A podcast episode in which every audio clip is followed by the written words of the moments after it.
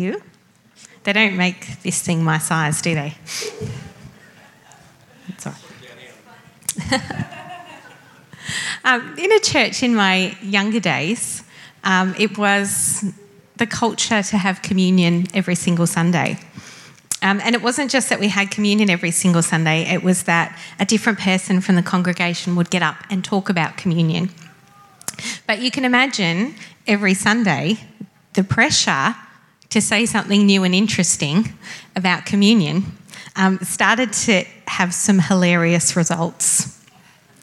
And I remember the pinnacle for me was a guy who got up and told a story about someone in Europe who was busy fixing the church roof and slipped on the tiles that they were fixing and fell off the church roof, but landed on a wandering sheep that was walking past.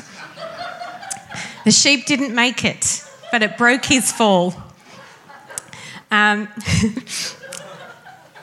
that's been my favourite. And it led to a maybe not such a great game in my house called Communion Talk, which we play sometimes over dinner in my earlier days, where someone would give you a random object they could see and you had to spontaneously make a communion talk within the next 5 minutes. So I feel a little bit like church at Christmas is a bit like that, because it's part of the rhythm of our year. And there are things that we talk about and celebrate in the rhythm of the year at Christmas time, which makes me feel a little bit nervous about the fact I didn't draw today's date out because I wanted to talk about Christmas. I actually really felt on my heart to talk about the Prince of Peace. And it just so happens that it fell on today. And so I was like,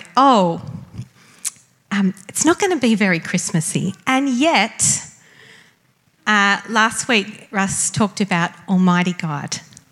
And if you have ever had a Christmas card with Isaiah 9 verse 6 on it, for unto us a child is born, unto us a son is given. And the government will be on his shoulders, and his name will be called Wonderful Counselor, Almighty God, Everlasting Father, Prince of Peace. So there you go. And I realised over the last few weeks, if you've talked to me in the last few weeks and they're like, hey, Kate, how are you going? You've probably heard me say the following few phrases on repeat. Oh, it's very end of year-y. Has anyone heard me say that to you? I don't know what I mean by that, other than there's something about this time of year that gets a little bit frantic. And family life, the calendar just gets full. And they're all good things and they're all fun things, but it's just a lot. It's a lot. And so I've been saying those things. How are you, Kate? I'm a bit tired. I'm a bit weary. I don't think I use that word very often, but I found myself saying it this week. I'm pretty weary. And I'm a bit flaky at the best of times, as you know. I'm pretty forgetful. And the tired I get, the more forgetful I get. And so I found myself this week ringing my mum, not just to say, hi, how are you, but I rang her and said, was there anything that I was supposed to do for you that I have forgotten and I have no recollection of? So putting it right back on her. My ability to remember things. I just need to outsource my life to other people who have more brain power than I do. But as I wandered in last Sunday, the band were practising and it never made the cut, and it was probably because of the big high note. There's just too much pressure to hit that high note. But they were practising O Holy Night, if you know that one. But the lyrics of the verse just sat on me. It's a thrill of hope. The weary world rejoices, for yonder breaks a new and glorious morn. And then they go into the high note, which I'm not going to sing for everybody's sake. And so I'm sure it's not just me. It's like this time of year is the stuff of legends. It even makes its way into Hallmark Christmas movies. You know, the standard storyline, like overworked parents, rushed, they've lost the spirit of Christmas. Everyone stops believing in Santa and it all gets terrible, and then someone twiggles their nose and there's a little bell sound and some kind of Christmas magic happens where everybody's supposed to remember the joy of Christmas. Who's watched one of those in the last week? Who's watched 5? It's standard. So it's not just us. It's the world, and it's the way the world is. So why is the world so weary? And my hat off to people who work in retail. If you work in retail or hospitality, we know that this is a really busy time for you. And for our teachers, I used to say there is no tired like an end of term 4 teacher tired. And parents too. We know that it feels like that sometimes. And thank you to Richard for your obedience, because I'm preaching today out of Isaiah chapter 9, and he didn't know that, and he just stand up and read it for you, which was great because you also pronounced Naphtali for me, and I wasn't quite sure how to say it. Now I know. Did I say that right? Okay, good. Sort of. So Isaiah 9, although we'd like to pull out that verse at Christmas time because it talks about the child and the son, the bigger context is that it was a chapter about hope for a better day, when God would send the Messiah and bring about that kingdom that would never end. And it was written to a people where things were going from bad to worse for them. That's the context it was into. Assyria was right on their doorstep. They were opposing military power, being occupied, think Ukraine, Russia style. That's what that chapter is about. And so I was curious about the bigger story. So I went back to chapter 8, which before all the good stuff in chapter 9 starts, and chapter 9 starts with the word nevertheless. If something starts with nevertheless, that you need to go back and find out what the problem is so that you can have the nevertheless part. And it was a pretty strong warning. So we're going to go back to Isaiah chapter 8, verse 11 to 22. Indeed, this is what the Lord told me quite forcefully. He warned me not to act like these people. Don't say conspiracy every time these people say the word. Don't be afraid of what scares them. Don't be terrified. I'm going to read this version. The Lord of hosts, him you should hallow. Let him be your fear and let him be your dread. He will be as a sanctuary, but a stone of stumbling and a rock of offence to both the houses of Israel, as a trap and a snare to the inhabitants of Jerusalem. And many among them shall stumble. They shall fall and be broken, be snared and taken. Bind up the testimony, seal the law among my disciples. And I will wait on the Lord, who hides his face from the house of Jacob, and I will hope in him. Here I am, and the children whom the Lord has given me. We are for signs and wonders in Israel, from the Lord of hosts who dwells in Mount Zion. And when they say to you, seek those who are mediums and wizards, who whisper and mutter, should not a people seek their God? Should they seek the dead on behalf of the living? To the law and the testimony, if they don't speak according to this word, it's because there's no light in them. They will pass through it hard-pressed and hungry, and it shall happen when they're hungry that they'll be enraged and curse their king and their God and look upward. They will look to the earth and see trouble and darkness, gloom of anguish, and they will be driven into darkness. Merry Christmas. It's such a specific warning about consulting the world's ways. And not just the world's ways and common sense and all those things, but even consulting the occult or the new age. And the advice that people were giving to each other in that day is like, why shouldn't you? Go and see what else you can find to solve the way that you feel. And humans have that tendency. We want to control the future. We want certainty. And we act often out of fear. And maybe for us in modern day Australia, it's less wizards, but it's more self-help blogs, and it's more TikToks, and it's more influencers who give us good advice about what we need. Sometimes it's even scientific experts. And verse 12 is clear that the other ways the world offers us comes from a place of fear. And living out of fear is always going to be a trap. It says it leads to being broken. And it was a fun list, wasn't it? So the other words, hunger, anger, distress, anxiety, dark. And my personal favourite, gloom. I don't think we use the word gloom enough at Christmas time. This is not very festive. So it's no wonder that we often only read Isaiah 9.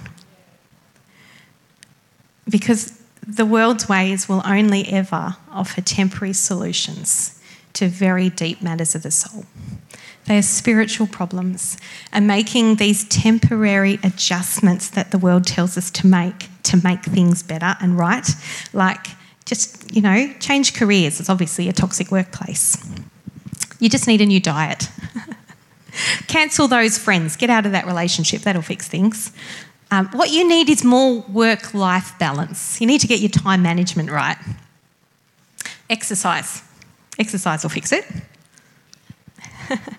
Maybe what you need is a tree change or a sea change. Sometimes you need to change your patterns of behaviour. And people will tell you those temporary adjustments can be transformational and it will change your life. You know, when I was a high schooler, an early high schooler, I wasn't very fashionable, and I decided the thing I needed in my life was a Billabong jumper. You know the surf brands? They were all the rage in the 90s, but they were expensive. And so I spent my entire school holidays washing windows. I used to wash a whole house of windows inside and out for $10. It took me all day, and I was very particular. But I would do that, and I've told you about stone carting, how we walked behind and threw stones over summer. I would feed calves. I would do all the farm jobs, anything I could do to earn a couple of bucks, and I would add it all up, and I would get to my $50 or so that a Billabong jumper was. I remember buying my first surf brand jumper, and I remember getting it home, core memory. This is a really unusual thing. Getting it out of the bag, laying it out on my bed, so happy, and then go and laughing out loud to myself. Because I realised it didn't make me any happier. It was warmer than the jumper I had, so I was glad to have it. But I was like, wow, I'm actually shocked that this didn't fix me. I know, Kate's revelations. Amazing. And none of these things are bad, by the way. Everything good is a gift from the Father. He's a creative God. We live in a wonderful world. But those small adjustments and those gifts from God are peddled as the antidote to a weary soul. And it just won't cut it. It just won't cut it. You need Jesus. Only Jesus can do that. And some of those words that chapter 8 used to describe the results of using the world's ways to try and settle your heart, they're pretty harsh words. You know, one of them is distress. And we know that anxiety as a whole in our society is on the rise. It talks about hunger. Maybe not physical hunger all the time for us, but always needing more and never being satisfied. Does that sound familiar? If you look at the fashion industry, technology, built-in obsolescence, which means you have to have the new one because it's got more memory than the old one, even if the old one's not broken. Social media, you have to have fresher content, you have to have more likes, you have to have more followers. So feeling like there's always lack and never enough, that's a sign of hunger. Maybe not physical hunger, but still there's not enough there. And it's a really tough way to live life. It can't lead anywhere good to feel constant dissatisfaction. But our world is set up for us to feel constant dissatisfaction because that's the way people sell us things. It uses the word roaming, an unsettledness that can't be explained. What about enraged? Did you see that one? Anger simmering just below the surface all the time and popping out on your nearest and dearest. So feeling like things are unfair, and even feeling angry at God or angry at the king, it says, which might be the government, just because things feel angsty in your inner life. And my favourite, gloom, which is always seeing the negative around you. It says they look out over the world and feel gloom. Maybe you know people like that. Certainly the newspapers live in that space. But only God can provide eternal solutions to eternal problems. And you are an eternal being. All human beings are. We are spiritual beings. And our Western cultures, probably more than other cultures, but our Western culture especially, ignores the fact that we're spiritual beings and tries to offer these temporary solutions on how to fix the way you feel. And the end result of that is a society that is just constantly moving, constantly striving, all the time. And without Jesus, it just makes your soul weary, because the narrative is you're never enough. You don't have enough. And if that's the core belief, that there's not enough, that you're not enough, you will always be doing something to fix it. And it can be so tiring to our soul. You know, think about our culture. You have to have more stuff. You have to have the newest, you have to have the best, and you have to have the thing that's on trend right now. You have to be more attractive, by the way. You have to be fitter, more tanned, clearer skin. Don't forget to get your nails done. And you know, when I was younger, no one ever talked about eyebrows. You know, now there's whole stores and whole YouTube channels dedicated to getting your eyebrows just right. I didn't know it was a thing. So now you have to, there are more things that you have to think about and get right. Keep adding to the list of things that are wrong about you that has to be fixed. It can be so tiring to your soul. You have to be more educated. Reach for the stars. And that push that there is to formalise testing and formalise education in early childhood, because they have to start being brilliant even younger. You have to be more popular. You've got to have the most followers, the most likes. You have to create fresh and funny content all the time. You have to entertain and engage others at all times. You've got to have more friends. You've got to be desirable. You've got to be younger than you are. You have to be more innovative and creative, be famous, and people need to celebrate your brilliant idea. No one has ever thought of this innovative solution that you've come up with before. You get to talk about your brilliant ideas. You've got to have the best reviews. You have to achieve perfection. And don't get me started on the pressure that society puts on parents. Not only are you sleep deprived, but while you're sleep deprived, you have to be Instagrammable and look amazing while you're doing it. And not only do you have to look good, but while you're parenting, you must do it with such a level of perfection that a whole panel of child experts and child development bigwigs would line up and just clap for how great a parenting job you're doing right now. Do you know when Georgie was born, my pop said to me, well, they say keep them wet at one end, dry at the other, and love them in between. How did we get from there in decades to blogs and books and shows on how to do it just right? It's just like bit by bit, that kind of pressure can make your soul really weary and take the joy out of things. Now, can I just say, obviously, I don't think education is a bad thing. I don't think design or creativity or exercise or fashion or enjoying good things in life are bad things. They're gifts from our Father to be enjoyed. The whole life experience is to be enjoyed. But when you take God out of the picture and put your faith in the things to fix your soul, you end up disappointed. And so the nevertheless part, chapter 9, nevertheless, this is the space we live in. We live in the chapter 9 part. What a privileged people we are to live in this space in time, knowing that we have Jesus. Because like Richard read, we are the people of the light. We are people of hope. Joy to the world, peace on earth, goodwill to all men. That's the space that we live in. That's not just a Christmas card. It's not just a Christmas card. It's a deep inner truth. We live with peace to the world. So Isaiah chapter 9, I'm going to read the whole chunk again. Nevertheless, there will be no more gloom for those who are in distress. As when at first he lightly esteemed the land of Zebulun and the land of Naphtali, and afterwards more heavily oppressed her by the way of the sea beyond the Jordan in the Galilee of the Gentiles. It talks about Jesus being in Galilee. To the people who walked in darkness have seen a great light. Those who dwelt in the land of the shadow of death, upon them a light has shined. You have multiplied the nation and increased its joy. They rejoice before you according to the joy of the harvest, as men rejoice when they divide the spoil. The language is a bit tricky. For you have broken the yoke of his burden and the staff on his shoulders and the rod of his oppressor, as in the day of Midian. For every warrior's sandals from the noisy battle, garments rolled in blood will be used for burning and the fuel of fire. For unto us a child is born.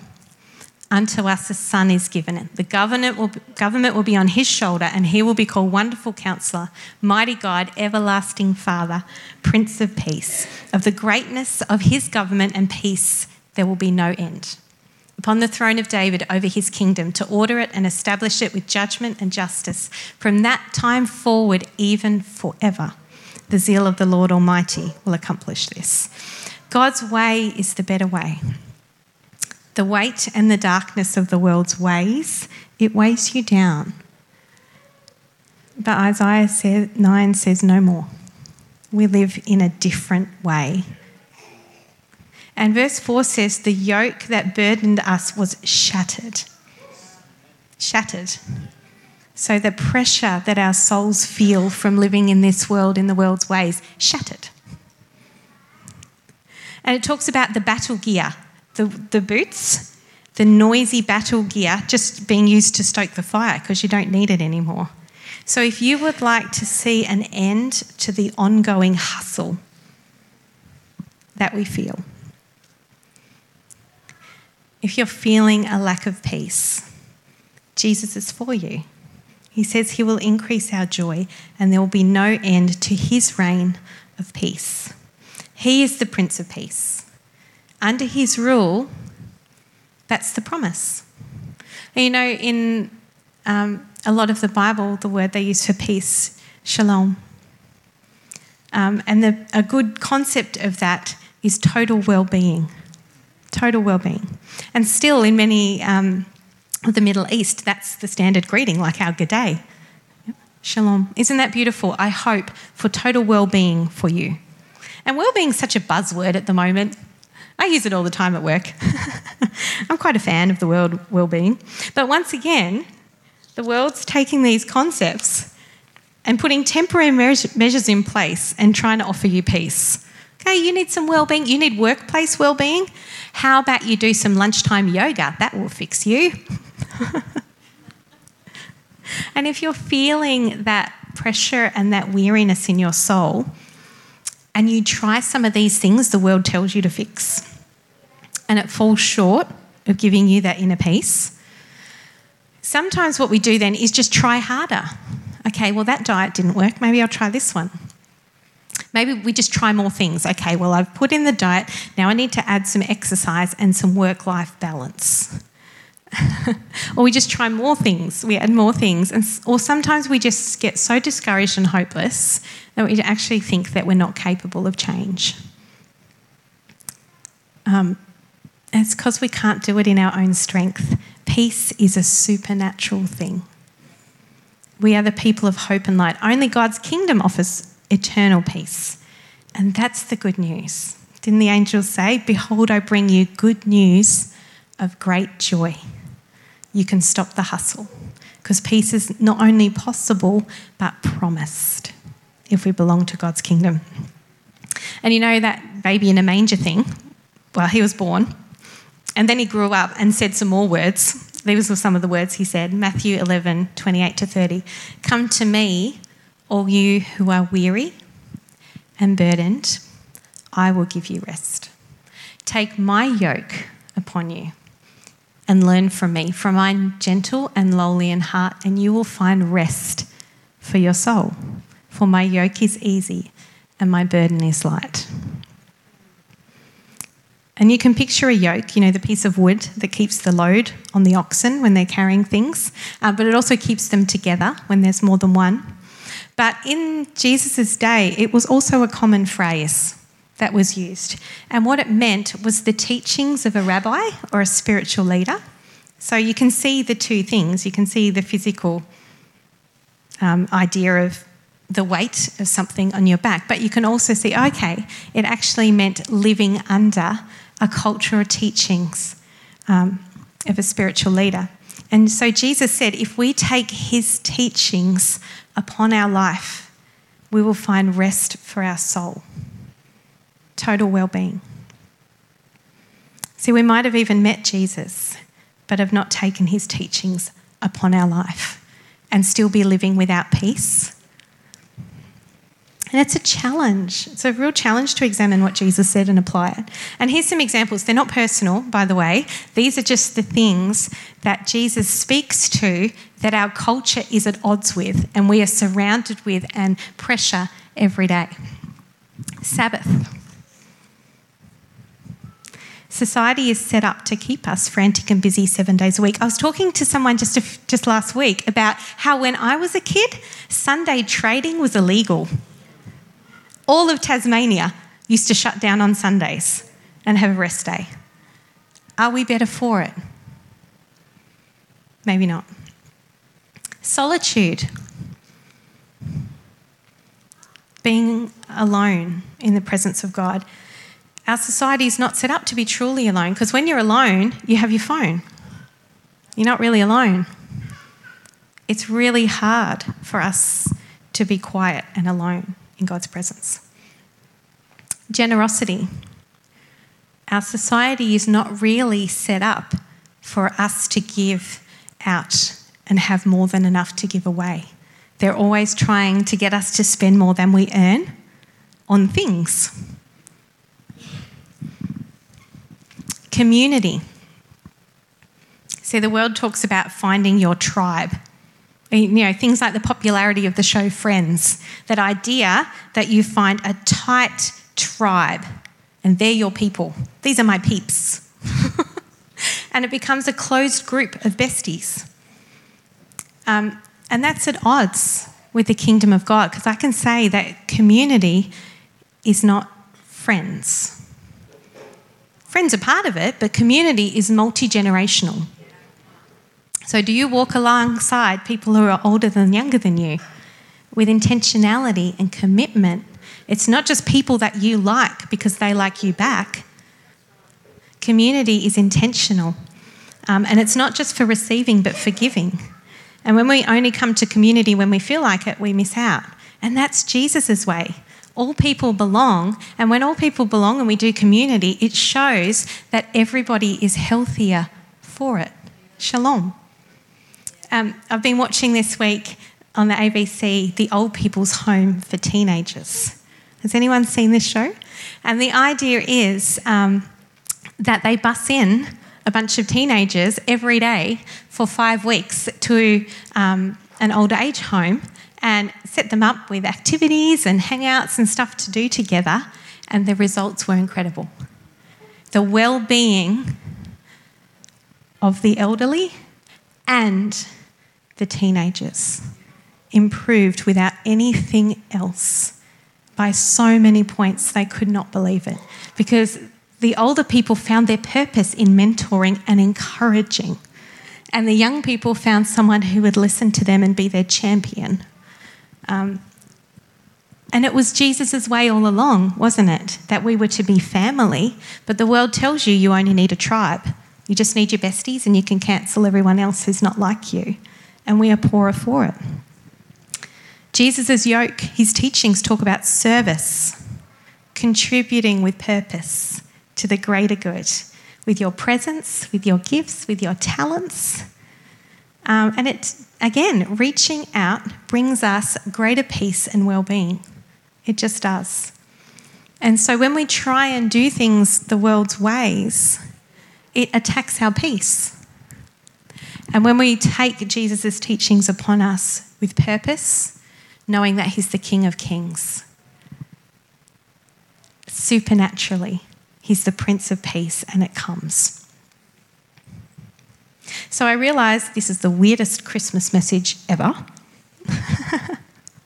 But be encouraged that peace on earth is here because it's a person. You don't have to find it by working really hard and making those small adjustments in your life. Rest for your souls is here, but it's in Jesus and coming under his yoke and his teaching in his kingdom. Being in the kingdom of the Prince of Peace will bring us peace. So we can exit. And it's a weird time of year to talk about this because we're all living under the same pressures that December brings. And it's always a reflective time of year to get to the end and look back at all the things that have happened. But if you've never considered Jesus before, it's always the right time. You're only ever one sincere prayer away from his presence in your life, from being back in relationship with him. And he's the one who brings peace. And it's always an open invitation. You can say, Jesus, I don't even know that much about you, but I know that I need you. And that will start your journey from right there. Or maybe you do know Jesus, but you are soul weary. And that's a time to reflect, isn't it? Am I soul weary because I've been worn down by the ways of the world and I've started to adopt some of those cultures?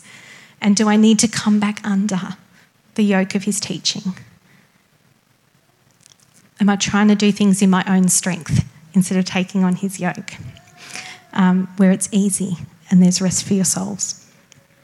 Or maybe you do know Jesus and you have known peace, but you are just getting slammed by the circumstances of life right now, that there are just big life things, that there are challenges and loss, and you know that you have Jesus, but you just need a fresh touch from him. You just need something supernatural of his peace, because it's not a peace that would normally be in that circumstance, but because you have Jesus, you've got the opportunity to have supernatural peace anyway, because he is enough, and you will find rest for your soul. So I'm just going to get the musicians to come back up, because there is an opportunity to pray for each other, for those who feel soul weary. And you know that you're just feeling run down and a bit gloomy, maybe. Or you're in that circumstance where the circumstances, the situations of life are just more challenging right now than they have been at other times of your life. And you know that it's a supernatural touch from the Prince of Peace and the Holy Spirit that you need.